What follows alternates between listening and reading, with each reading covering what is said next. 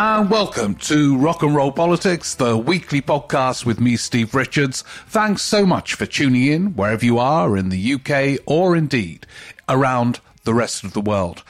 And as ever, we've got a lot to cram in in our time together. Uh, if it's okay with you, I'll make a couple of assembly announcements and then uh, reflect on the vote of confidence uh, in Johnson and one of its implications at least.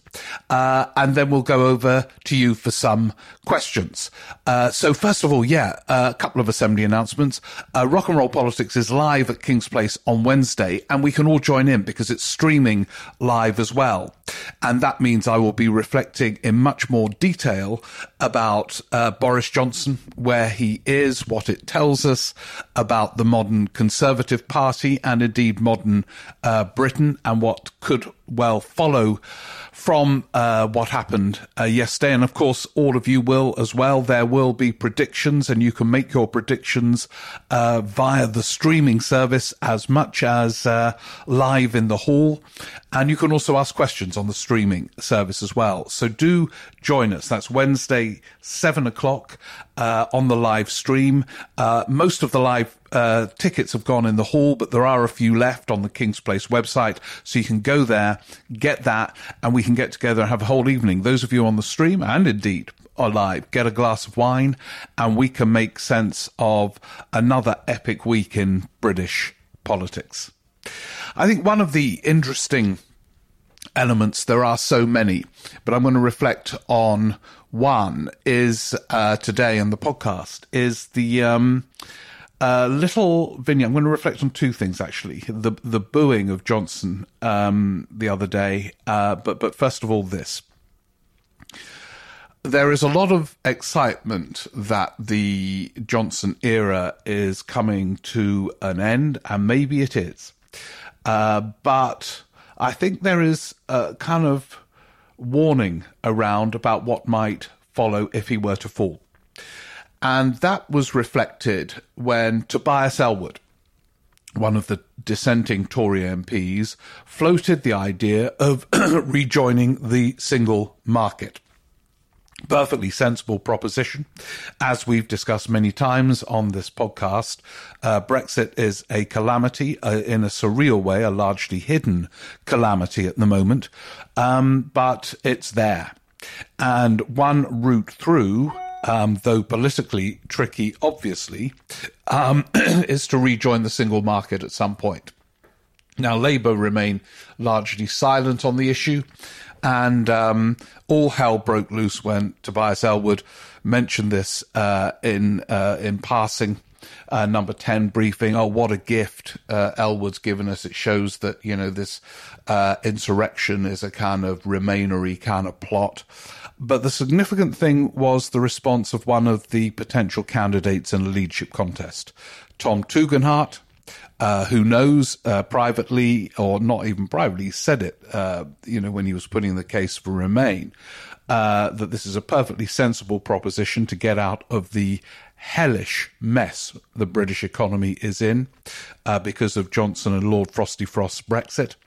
Um, and and he he said right away this was ridiculous and preposterous, and there was no way we're going to do this uh, because Tugendhat wants to stand in a leadership contest and knows that that is what is required. Uh, and it will be, if it happens, a leadership contest rooted on the right of the Conservative Party. Not just the hard Brexity right, and there will be much talk about what a brilliant deal this Brexit is. It just needs to be made to work. And you can see Liz Truss dressing up even more like Margaret Thatcher. By the way, Liz Truss is making a mistake, I think, in her impersonation of Thatcher. A is too transparent. Um, and, and, and B, she's impersonating Thatcher in her imperious final phase. I don't know if you saw her, uh, Liz Truss, arriving for the uh, Jubilee service at St. Paul's, but she had that kind of very, very padded shoulder jacket, and she walks now with a sort of imperious sense of destiny. The early Thatcher was more kind of knockabout and pantomime, really. Um, you know, rushing around, feeding cows in a field and campaigning with a vigor and being filmed by World in Action washing up at home to show that she was, in inverted commas, a normal housewife. Now, you don't have to do any of that in this era.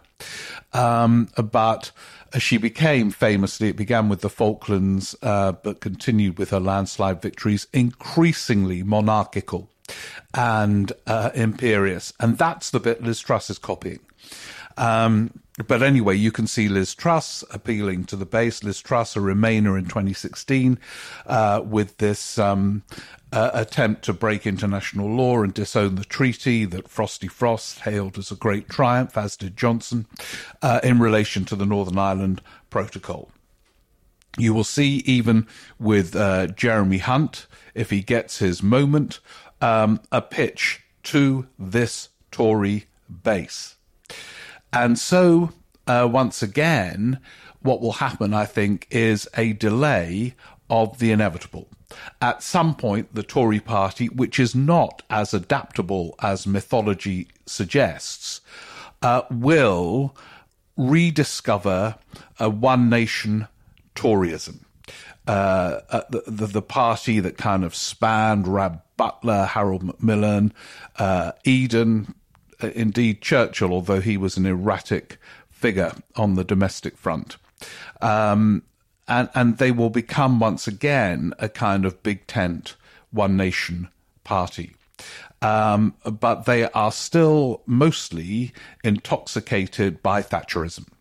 Um, Thatcherism was a creed uh, formed uh, with some depth with economic uh, specialists um, and Geoffrey Howe was a figure of uh, great kind of capacity for detail. Uh, with Thatcher, it, it, was more shallow, but uh, more uh, sweepingly conveyed with conviction by her than anybody else, and kind of deeply held uh, set of beliefs. But they were framed in the late 1970s. there are many echoes now with the 70s um, but quite a few differences as well, not least in the early 1980s.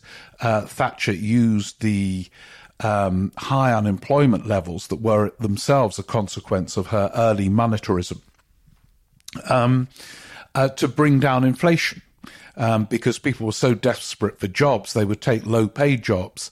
Um, and that was one of the weapons used um, to stifle inflation then. That weapon isn't available now, partly because of Brexit and the pandemic. There is a chronic labour shortage in key areas, um, which pushes wages up. Um, but anyway, uh, there were signs, first of all, under Theresa May, uh, that the Tory party might move away from its addiction to a philosophy framed in the late 70s, early 1980s. Um, she, of course, under the influence of her advisor Nick Timothy, uh, talked about the good that government can do and planned to show that in a policy agenda uh, which included things like a thought through industrial strategy and all the rest of it. None of it happened because she became submerged uh, by Brexit and uh, does what all prime ministers do, uh, appointed a kind of Thatcherite chancellor who blocked a lot of the things that Nick Timothy wanted to happen.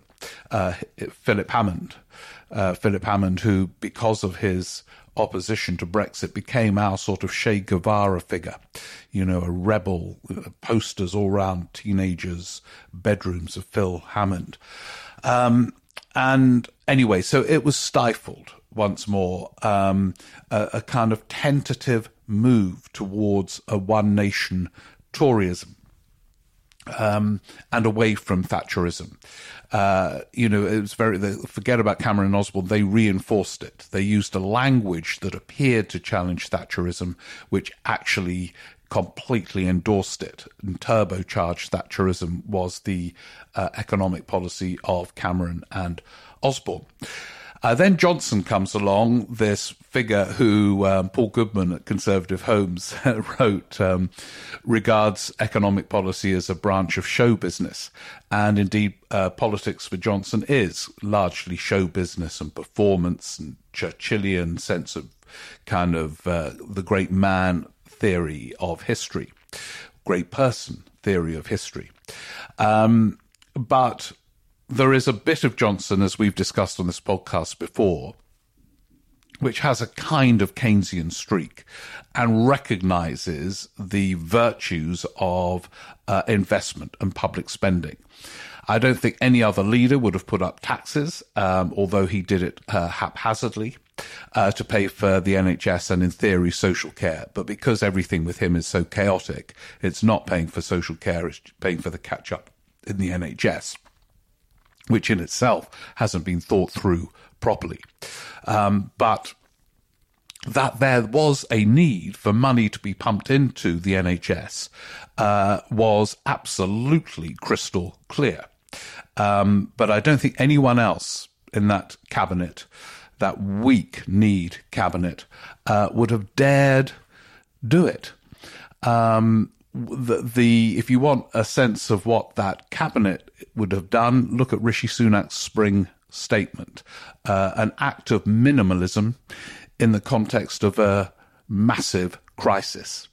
And then look at his emergency statement the other day, where he spent far more than he ever wanted to do in that spring statement. And there you see the tides propelling even these fiscal Thatcherite conservatives towards a more kind of social democratic settlement. But it was um, Johnson leading that in his own confused way.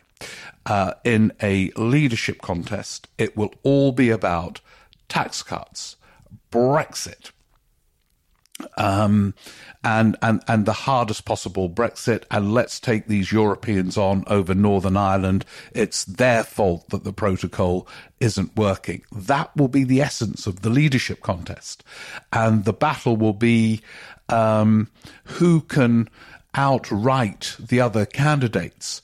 Uh, certainly in the last round, with the membership, um, but to some extent within that parliamentary party. Although that parliamentary party is, I think, itself confused, sometimes within a Conservative MP. You know, yes, they want big investment in the red wall area, but they also want tax cuts. Yes, they want spending on the NHS, but they also want tax cuts. And um, sometimes say these uh, tensions are within individual Conservative MPs. Um, but uh, those who plan to get out the bunting uh, uh, when or if Boris Johnson falls, and more on that at uh, the King's Place event uh, on at the show or streamed. Um, remember, what will follow is um, likely to be a swing to the right. Um, and in the meantime, the depressing thing is that those little embryonic seeds uh, that uh, had been planted by uh, Johnson, again in an utterly confused and contradictory way, uh, that suggested uh, a move towards a one nation conservatism. Um, th- they will go now because Johnson, although in theory needs to address the wider electorate, will continue, and this was the whole purpose of Save Big Dog, uh, to focus on the MPs and the members and what he, in his own somewhat simplistic way, thinks they want. So, you know, the big announcement last week about returning to imperial uh, measures. Uh, Europe stopped us, uh, which they didn't, by the way. Um, and uh, there will be, I assume, a lot more of that because that is what he thinks they want. More Rwanda style announcements. Um, uh, and that's him who has at times shown a recognition that this party that largely rules England most of the time, uh, did need to move away from its intoxication with a creed formed in that late 70s, early 80s period. Um, so, although there is much excitement around at the moment within the Tory party and well outside it of a possible ending uh, I keep on saying possible because remember, for prime ministers to fall, a lot of ingredients have to be in place. Um, what follows could be bleak for the country. Um, and certainly will not necessarily be what those uh, from outside the Tory party who are looking forward to the fall of Johnson want. Um, and it will be interesting to see. There will be a big field if there is a contest, who stands um, in the first round, and then it's reduced to two. A more sensible system, I think, than um, the Labour Party leadership contest rules. Um, just one other reflection. There was a lot of excitement at the booing of Johnson.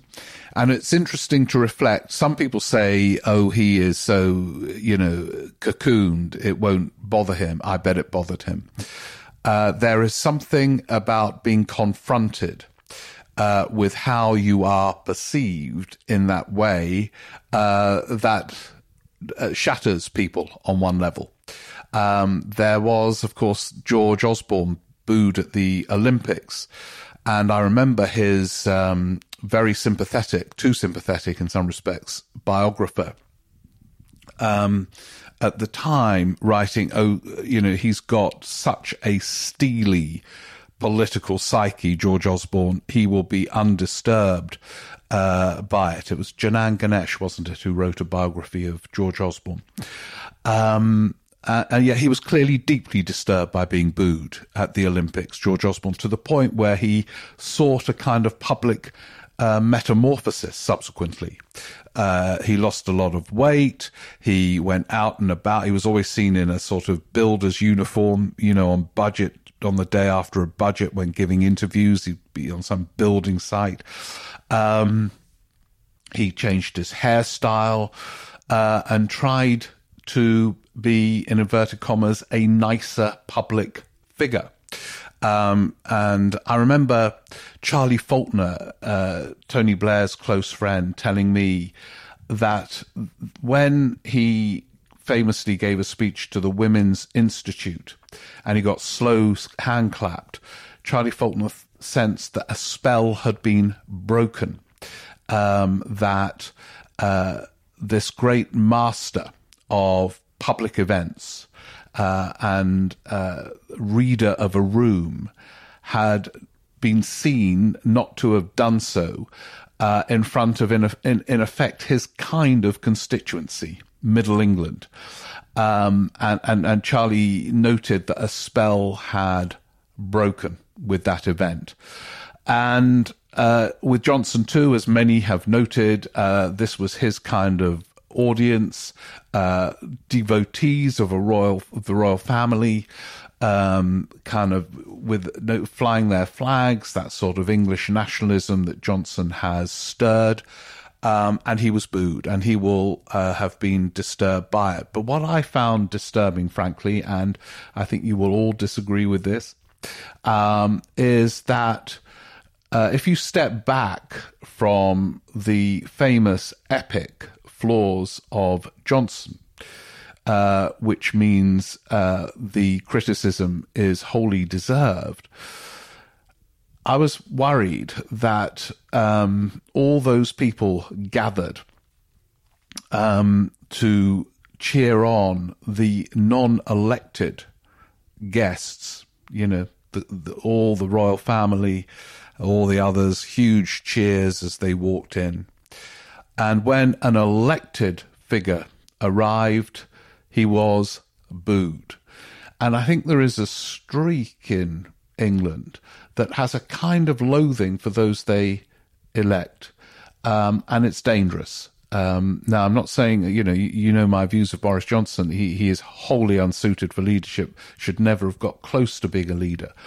Um, but it is interesting and disturbing that there is this reverence for an unelected group of people and an instinctive disdain for um, elected figures. And, and, and they're right, some of those defenders of Johnson, these timid ministers who pop up and spout cliches. Um, about leadership under the instructions of number 10. Uh, what a weak governing group this is.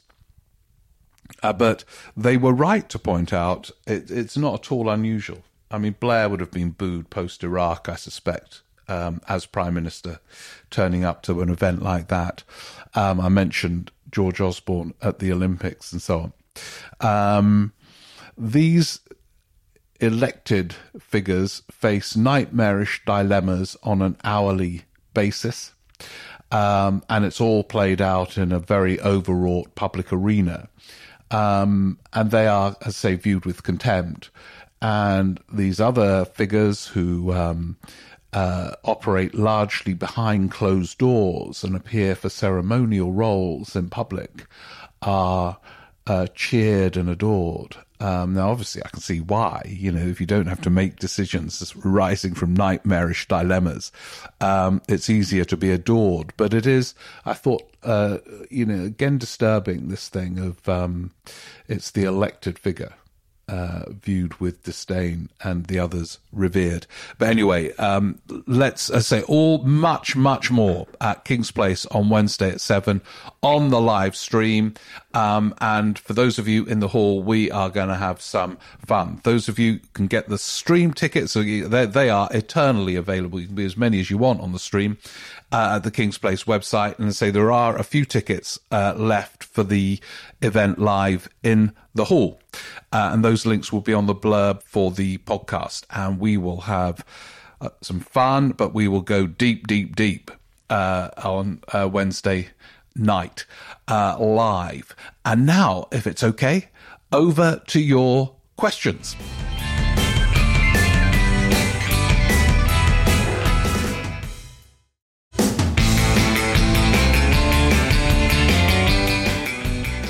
Oh yeah, Tom Bucknell mentions the uh, Tobias Ellwood uh, intervention and the stir it uh, caused, and he says this leads me to ask what you think will be our future relationship with the EU when Boris Johnson goes.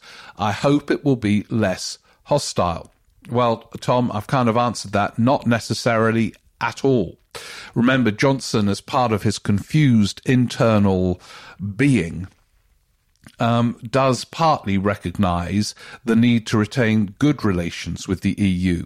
He only partly does, and it's partly because he wants to keep a good relationship with the United States and play the big leader, you know, going on the red carpet in Washington and all the rest of it. But um, uh, so it's not necessarily the case. Uh, there will be huge pressure uh, if there is a new prime minister uh, en route to getting that job to be as Eurosceptic as it is possible to be. And what you say in a leadership con- contest does have consequences. Um, as I think Keir Starmer will discover, um, uh, the gap between his pledges in a Labour leadership contest and his current position, uh, at the very least, will be tested by the Tory party at the next election. Uh, thank you, uh, Tom. Uh, uh Dominica, our Dominica Jewell, our French correspondent, uh, points out how um, enamored France is of the uh, Queen and noted President Macron's very gracious tribute. Dominica adds she is on kind of my more skeptical side, which I know some of you definitely, emphatically do not agree with, um, which is absolutely fair enough. Um, but uh, she says that um, uh, quite a lot of British media commentators sneered at Macron's. Uh, uh, contribution. I, I, did they, Dominica? I kind of I didn't see much. There's quite I, I, I, kind of I suppose I avoid the kind of sneering as much as possible. Just very bad for one's blood pressure and health and things like that. Um, but anyway, it's quite interesting. Apparently, you know, wherever she went, uh, the, the, French TV coverage was huge um, of the Jubilee. Yeah, I was I was in France for one of the the weddings. I can't remember which one, and it, it was it was rolling news coverage of the royal wedding in London, in France. Uh, thank you, Dominica. Andy Kemp uh, from one of your correspondents living in northeast Derbyshire, the constituency of Lee Rowley. Now, yeah, is there going to be a vacancy? Remember, Lee Rowley is our person to watch. Um, your last podcast, uh, cheered me up. Oh yeah, on the Jubilee. You, so you're with me, Andy. Well, I say lots aren't. I'm not going to revisit it for the time being. Um, uh, you mentioned the way mainstream media's coverage influences the public at large uh, massively, massively so. With the advent of social media platforms, uh, including excellent podcasts, do you believe that the influence of traditional media will decline? And if so, what will be the consequences? I think it's hard to read. Uh, th- there was a period when I was sure that the um, uh, orthodox media uh, Daily Mail, Telegraph, Times, uh, BBC, was really being uh, challenged. And that was around the 2017 general election, where all those orthodox outlets misread wholly uh, the electoral mood and, and, and didn't seem to have an influence on it. Um, when they all assumed and hoped that uh, Labour would be slaughtered under Corbyn. We got the hung parliament. Um, but on the whole, I think it remains the case that newspapers are incredibly powerful. Uh, it's it's an interesting dynamic because many people don't buy them or read them, especially younger people. Um, uh, but they are read at Westminster. The newspapers are read in BBC offices, and it kind of frames the way uh, politics is reported and analysed, um, and it's a kind of self-feeding, never-ending um, dynamic as well. Um, so I think they remain powerful. To give you an example, the Telegraph uh, was uh, very you know, dismissive of Boris Johnson's claims that his uh, leadership vote was uh, uh, was great for him and a triumph for him. Um, its front page said a hollow victory, I think, or something along those lines. Now that will influence Tory MPs and the way they see uh, the coming weeks. Um, it will influence the BBC, and they will, some of them, dare to analyse more robustly the fragility of Johnson's position when the Telegraph have given them permission to do so. Although I note the Daily Mail, it's got a new editor. I know uh, Dacre still presides over the whole place, Paul Dacre, but um, it's got a new editor, Ted Verity. He is so unsubtle in the support he's giving Johnson on the front pages. I know some of the staff are embarrassed by it, but um, I begin to wonder. I, have never underestimated the power of the Daily Mail. It's huge, terrifies, scares the BBC. Um, has a you know big impact. You see people read it. Uh, I was uh, uh, on the south coast uh, last week, and people on one of those bank holidays, hot day, so many people out reading the Daily Mail like it's the Bible. So I'm fully aware of its power, um, but it's so unsubtle in its kind of uh, distorted coverage um, in favour of Johnson uh, that you kind of almost wonder whether it might be becoming unproductive, uh, counterproductive for him to have the backing of such a sort of, you know, teenage uh, approach to a very very bad uh, right wing school magazine. Um, anyway, uh, so I think they are still powerful, Andy, but it will be interesting to see whether that potency survives the fracturing of the media in the longer term uh, via social media. And now over to Dr. Mark Harper, our rock and roll politics uh, well-being consultant. He's writing this book on the benefits of cold water swimming, which we are all excited about. Um, and he, yeah, he was making the point, uh, following up from, I think, uh, Denise Willier's uh, contribution to our debate about what should happen to the NHS next and you know cope how, and how it's resourced. And uh, he says. Uh, some of the best things would be more facilities and support for park runs, and of course outdoor swimming, etc., which benefit the men, the many is what is needed, rather than super expensive personalized medicine and robotic surgery, which benefits the few. Uh, yeah, that's interesting. He also um, refers to my podcast about the Jubilee uh, when you question what people are actually celebrating and how this relates to England's attitude towards Europe and the world. So I was particularly struck by the poignancy, not to mention the hilarious analogy of A.A. Gill's piece on Europe, written in 2016, just before the referendum. Um, although this is the first time I've read it. And he quotes from this A.A. Gill book. A.A. Gill was a great writer uh, who died uh, a couple of years ago. And this is his quote from then. We listened to the Brexit lot talk about the trade deals they're going to make with Europe after we leave, and the blithe insouciance, insouciance that what they're offering instead of EU membership is a divorce where you can still have sex with your ex. They reckon they can get out of the marriage, keep the house, not pay alimony, take the kids out of the school, stop the in laws going to the doctor, get strict with the visiting rights, but you know, still get a shag at the weekend and obviously see other people on the side. Given the imminent Union Jack ceremony, yeah, at King's Place live on Wednesday, um, one of our great listeners, Stuart, has got me some Union Jack socks that the sort that Lord Frosty Frost wore um, when he was conducting his triumphant Brexit negotiations. So in awe were his uh, European counterparts when they saw his Union Jack socks. I'm getting them, and the ceremony is at King's Place. Anyway, Mark says, I thought this uh, following sentence from A.A. Gill was particularly relevant. Really? That's their best offer? That's the plan? To swagger into Brussels with Union Jack pants on and say, Hello, love, you're looking nice today. Would you like some? And then, um, yeah, Mark wonders whether I should be getting Frosty Frost Union Jack pants as well. Um, yeah, I, I, that's a big question. Was Frosty Frost wearing Union Jack pants as part of his triumph? Um, we need to know. Yeah, A.A. Gill, uh, he's a great writer. Thank you, Mark. Uh, look forward to the cold water swimming book. Um, Philip Odell, uh, love the podcast. Oh, thank you very much, Philip.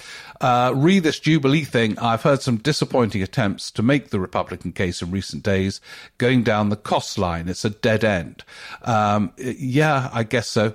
Uh, he, but he says uh, the hereditary thing is quite interesting. Um, uh, making the point, I'm just writing a letter to my Chartered Accountants Institute Philip being an accountant, asking if my son can take over my chartered accountant status when I die. That's how it works, isn't it? I wonder what they'll say. Or what about being seen by a doctor who's only a doctor because her parents were a doctor? Yeah, uh, it is it, the, the hereditary principle. Uh, at least, I think, as I'm not going to go through it all because some of you disagree and all the rest of it, but, you know, uh, it is, I think, a rich theme. Now, talking of uh, Stuart, who's uh, uh, going to present me with Union Jack socks live at uh, King's Place. Um, yeah, he he is not. Uh, he he is someone who uh, is not a Labour supporter. In fact, did you vote Tory last time, Stuart? I think you did. Can't remember. But anyway, he says he describes himself as the type of voter that Labour needs to win back in order to win the next election. And I have to say, at this point, I'm nowhere near being won over. Yeah, it's interesting. It's interesting. There is a big anti Tory mood at the moment. That doesn't mean there's an excited pro Labour mood, Labour ahead in the polls. Um, and he thinks um, Labour's position could be enhanced by saying that. Um, uh, th- they need to be more visionary. Um, and here are his suggestions, which I don't all agree with all of these, but anyway, these are his. Uh, follow the current government's winning formula of leaning left on the economy and right on law and order. I think I think they plan to do the right on law and order. What leaning left on the economy means, Stuart, has still to be defined. Seek to neutralise Brexit by ruling out another referendum in the next parliament and defining a narrow scope of any negotiation with the EU. They're definitely going to do that. uh, Stuart. So they've got you on that one. Um, now, whether that will be enough, given the challenges posed by Lord Frosty Frost's Brexit, is uh, doubtful in my view. But I can see the electoral dilemmas um, contextualize the policy agenda in a wider platform, promoting modernisation at its heart. Very new Labour, Stuart, but modernisation worked for Blair and Harold Wilson. I saw Lisa Nandy being interviewed recently and being asked what her priority was for Labour, and she responded, jobs, jobs, and jobs. I groaned because I thought this was lazy and unimaginative. Yeah, if that was, she can be quite good though on this levelling up thing which I think is much more than jobs. Um, and then he goes on to other things an honest and frank policy on the scope and funding of the NHS to include perhaps an element of co-payments. They won't do that, Stuart, but you know, I think that is part of a solution in terms of resources, though many disagree. Anyway, those are some of the things he thinks uh, would get him um, towards uh, Labour. It hasn't happened that, and he still thinks Labour are currently sleepwalking towards a fifth successive defeat. So there we go. Uh, Stuart, thank you. Look forward to the ceremony on Wednesday night at King's Place. The ultimate tribute to Lord Frosty Frost and his um, triumphant Brexit deal, which he is now saying has to be renegotiated.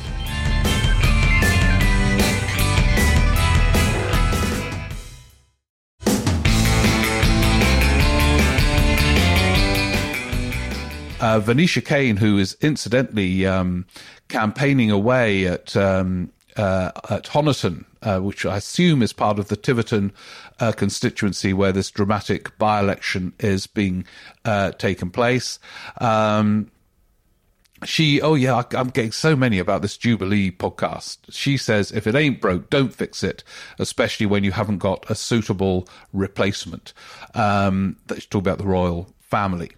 Uh, yeah, uh, and it, it is it is interesting. I thought there was a sort of gentle wackiness to uh, quite a lot of the events over that Jubilee period, um, which certainly uh, contrasted well, say, with a military parade in Moscow or whatever. Um, but as I said, well, I mentioned one disturbing element, the booing of the elected figure compared to the reverence of the non-elected ones. Um, okay, thank you, Venetia. Uh, uh, oh, yeah, she's joining us on the stream. Uh, so you take a break off campaigning and uh, we'll be no doubt reflecting on those by-elections. Uh, uh, Jeff Strange, who spends a lot of time, I know, in Dublin, uh, says that um, the rise of support for Sinn Féin in, uh, since the Belfast Agreement in Northern Ireland appears to reflect their growing maturity as a political force, despite the denigrating statements usually uttered from those who occupy the status quo. Um, yeah, and he, he, he says we now have a potential Assembly First Minister in Michelle O'Neill, who looks more and more to be representative of those adults in the room, while others, Poots, Donaldson, etc., are like sulky children who boo in the corner of the classroom refusing to play ball. Yeah, it's interesting um, that she does seem uh, rounded and a fully formed politician uh, Jeff. And um, yeah, well, let's see what's happened. We've had a lot of emails about um, what might happen next. Some of them pointing out that actually moves towards a united Ireland are still way, way ahead of us. Um, uh, but you might disagree, Jeff, and certainly the Sinn Féin have got in uh, Michelle O'Neill, uh, formidable and credible advocate. Thank you, Jeff. Steve Townsley. Uh, Brexit has reached a strange plateau. The Labour Party won't mention it. The BBC don't mention it.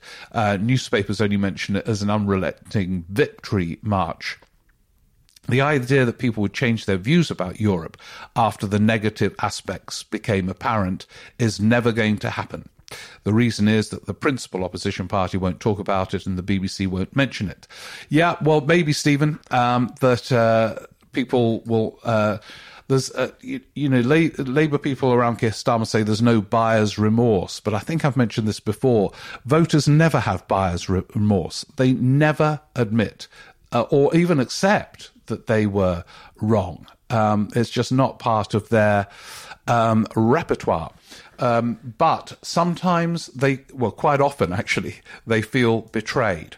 Hence the um, uh, booing of um, uh, Boris Johnson um, at that um, event the other day, and um, you know, look at the fall, the rise and fall of Blair, the walking on water idolatry, and then the sense that you know he was a liar and a criminal, and all those sort of exaggerated screams of betrayal. And none of them then said, "Oh, we were wrong to vote for him." They just felt betrayed and let down. and I think it is possible. Um, there is a space where Labour could point out what's wrong with the Frosty deal. Remember this non elected figure uh, with no experience really of this level of negotiation. Um, and, and, and, and fanatical in his simplistic views about sovereignty and so on. Uh, you, you could make a case, but they're not going to. But uh, there will come a point when voters will not recognize they were wrong, but they will say they were lied to and it wasn't what they were told was going to happen. And in that space, I think Britain will end up moving closer and closer towards that Norway position. It, there is an inevitability about it, but it might take a long, long time. Norway position as mentioned a bit by Tobias Ellwood when he suggested going back into the single market, and then all hell broke loose. Uh, uh, finally, uh, Graham Hughes has written with a yeah good idea actually um, about doing a series on the role of Home Secretary and the many diverse characters of both parties that have been appointed. Um, yeah, to my knowledge, and I may be wrong, nobody in that role has ever made the top job. Uh, yeah, no, lots have, Graham. Uh, Theresa May, um, Jim Callaghan, um, quite a few Home Secretaries do get to the top, but they are less analysed than the Chancellors. Um, and it's it's it's a very odd, challenging job, um, Home Secretary, um, which can often go wrong, but quite a few last a long time. Um, Jack Straw was there for a long time. Theresa May famously, that was the only job she had in cabinet before becoming prime minister. Uh, so yeah, I'll give some thought to that, Graham. Um, meanwhile, on Patreon, uh, I've done uh, one special on the relationship between Boris Johnson and Dominic Cummings, and there'll be a couple more of those. Um, probably next time, Harold Wilson and Marcia Williams was so enigmatic and mysterious and yet very important. Um, and there's a cinematic quality to that, as I will explain when I do it. Anyway, thank you very much for listening today. Um, as I say, please uh, join in on the stream if you can't make it to King's Place on Wednesday night because wow, we have got a hell of a lot to make sense of.